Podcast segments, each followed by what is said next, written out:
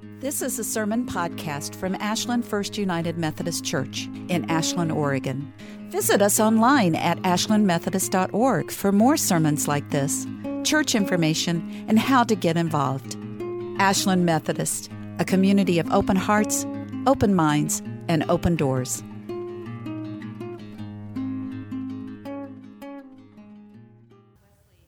Favorite uh, verse we love because God first loved us. This responsive love that comes to us from God. And you hear in that um, reading this sort of questioning back and forth. Is God really with us? Are we really loved? Are we really saved? What is salvation? What does that mean? So, one of the things I want to talk about is on Ascension Sunday, the reason that question can come up is well, Jesus went up into the heavens and then a cloud came by and he could be seen no more. Is he still with us? Is God still here? And Jesus had instructed us, You shall be my witnesses. And then the angel said, Go on, go on, go about your business. it's like maybe a little nervy. What happens next? What are we exactly supposed to do? So I want to talk about witness today. What is witness? What does it mean when Jesus says, I want you to be my witnesses? So there's even deeper than witness is this idea of bearing witness. Are you willing to be moved? So, some of the things sometimes I would say to the youth when I worked with them is we have to be corny for Jesus right? A lot of the times we think we're too cool for Jesus. We're too cool to really be moved by any soppy stories or anybody's testimony or anything that really happens, right? Especially if we have sunglasses and we're playing a guitar. We are the coolest and we move others.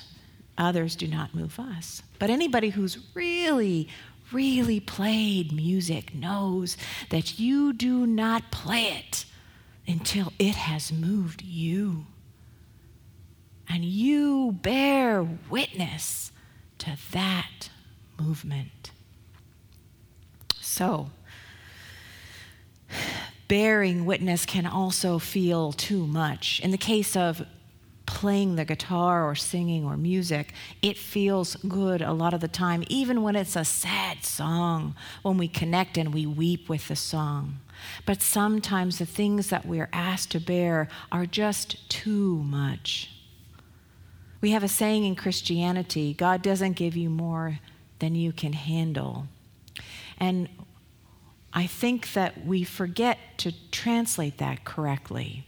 Like most of the time in the Bible, when we translate into English, we forget that a lot of those yous are plural.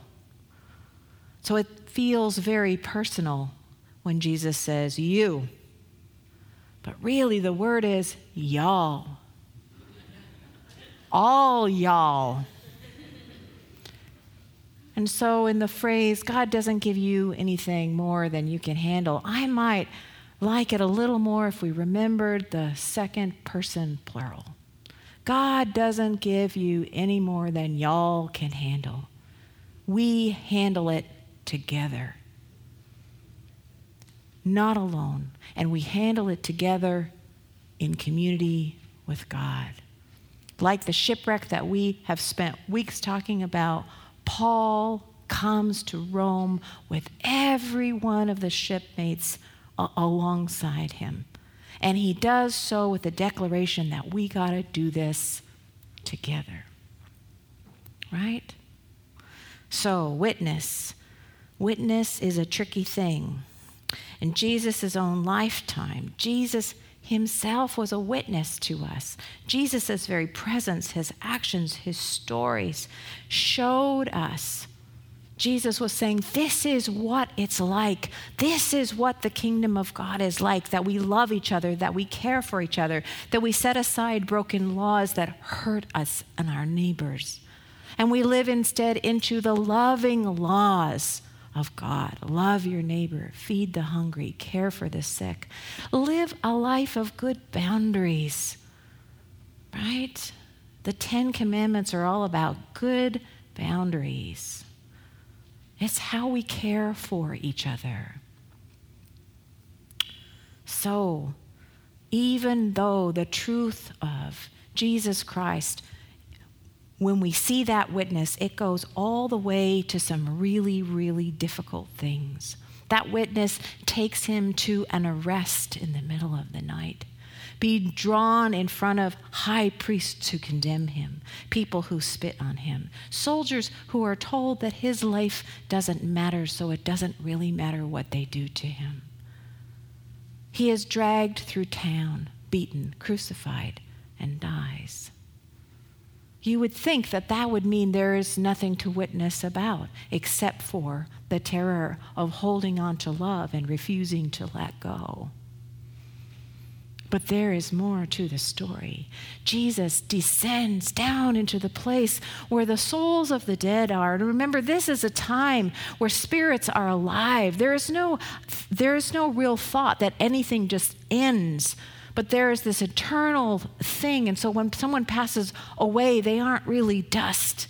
They are simply awaiting the next iteration of the earth, in which case, for the kingdom of God, that is the earth restored. Jesus goes down into this place of the dead, but he is not dead. He is alive, alive in the most deep sense because he holds on to love and God within him. He is like a beacon. There is a wonderful ancient hymn that talks about him going into the realm where those have died and the souls coming to him, just flocking to him and he bursts out because it cannot hold him because who has the power here? Not death. And these stories, they try to name these abstract ideas. So often we think, well, what am I going to bear witness to? In Hollywood, right? How many stories end despair, ends in despair, ends in despair, ends in death? And not just the French ones. This is a different story. This is a story that acknowledges that death exists, but it is not the end. Jesus bursts from that place. And he is what we call resurrected. We get this foretaste of this kingdom of God where things are indeed restored as Jesus is restored flesh and blood. That's the amazing part. The Greeks had, they didn't want any of that weirdness. That's the weirdest story we ever heard in our lives. They said as they brought food to their own shrines to the dead. We all have our stories. It was really, really important that the early Christian people experience these resurrection experiences so that they could know that life indeed was greater than death. That we are, that we are as a people still so loved and cared for and cradled by God. And we became believers believers. We really believed it that life really was greater than death. And we could be the best film critics ever because we could say, nope, despair does not lead to despair, does not lead to death. But in the end, we are transformed. And we become so much more than we ever imagined we could be. And we participate in the kingdom of God that is even now complete. And we get peeks of now and then because we are in a different time. Time, kingdom of God, everything is things. This is not the only moment. You carry with you all the moments of your lifetime and all the moments to come. We carry with us the ancient stories and the ancient people who came before us in our bones in my body are the cells of my three children, and their bodies are mine. It is a continuum of life. We are not so small as this one time in this one place. The kingdom of God leaks in even now like the leaves from Garden of Eden. So Jesus visits with the people that they can see that he is flesh and blood, that they can see that it is not over, that it is not done, that instead we are just in a new beginning of something. And he, he said they go to the Mount of Olives. And he's like, well, it's time, you know? I'm going to go sit at the right hand of the Father. I'm going to go up into the heavens, the celestial plane. And remember, this isn't concrete steps. It's not like, now I'm going to go up the steps and second floor, third floor. Ah, really comfy here on the fourth floor. We're talking about time and space. We're talking about heaven is right here, right now. And it's beyond. And it's within. That Holy Spirit's not messing around. That gets everywhere and up into the sky, and a cloud obscures the view. Witnessing. What do you do after that? How do we, as Christian people in 2006, 2018, talk about what we see in God? How can we do that and not like struggle with how corny it sounds? And how can we be willing to let go of all those hard hearted defenses that Paul is so frustrated with at the end of Acts, despite the fact that he's been through this huge shipwreck kind of ordeal where God, God's self, bears witness to God's will for there to be an apostle to the Gentiles? Against all odds, that shipwreck is a witness of Paul and a witness of God. He makes it to Rome. And he starts telling that story. He is a witness. You not believe what I saw? He is testifying. And they're like, la, la, la, la, la, la, la, la, I don't want to hear it, right? Right? At the end of Acts, Paul's so frustrated. You will hear, but you will not. You will listen, but you'll not hear. You're not hearing. Your eyes are closed. You're not looking. You're refusing. We harden our hearts against actually feeling God. I don't know why we do that there was, uh, this is kind of a heavy story, but so I was a witness to a couple of car accidents. And the first one, I'm driving and I'm in the main lane, and there's a turn lane and, you know, two green lights. The lights turn green for the person to turn and to go. And we start to go, and this truck a little pickup truck comes, you know, like a red light runner, right from the other side, run just running that light as this person is turning. And there was a collision. Everybody was okay. But um, it, it, leaves an impact, right? And I kind of hung out. Um, and I let the officer know what I'd seen. It was because nobody was hurt, kind of every day, right? I, I was a witness to that. I could go to court and offer my testimony about it. Or I could testify to my children. Always make sure before you turn left that nobody is trying to make that light. But there was a harder time when I was about 19. And we were driving, and it was like 2 or 3 in the morning in LA. And so a whole deserted highway was in front of us. We were, you know, every once in a while you get away from the pack and you're one of those lone cars. We're driving around these soft hills, and there's a car ahead. It's hard to see through just our headlights, but it's clearly been overturned, and it's in kind of half a lane, lane and a half, facing the wrong way. We slow down. My boyfriend at the time was uh, trained as a first responder. We slow down. And sure enough, the passenger had been thrown from the car and was in yet another lane. So he goes to check, no pulse. I exit the car myself, and the smell of alcohol is overpowering. So, you know, doesn't take long to figure out what happened. But there we are, in the middle of the night, in a lonely stretch of freeway. I remember the feeling of aloneness but I also remember the feeling that I was on sacred ground. That this person was loved and would be missed. That they were cared for, somebody's son, somebody's brother. Looked to be in his 20s. I remember the wind.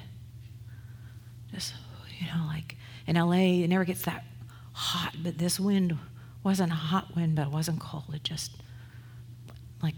pulled through your hair. On the grassy um, hills, a little bit of grass on the hill, you could see it moving. And then there was the sound of cars, and we knew it wouldn't be long, even in LA, even in the dead of night, before there was going to be someone else on that freeway.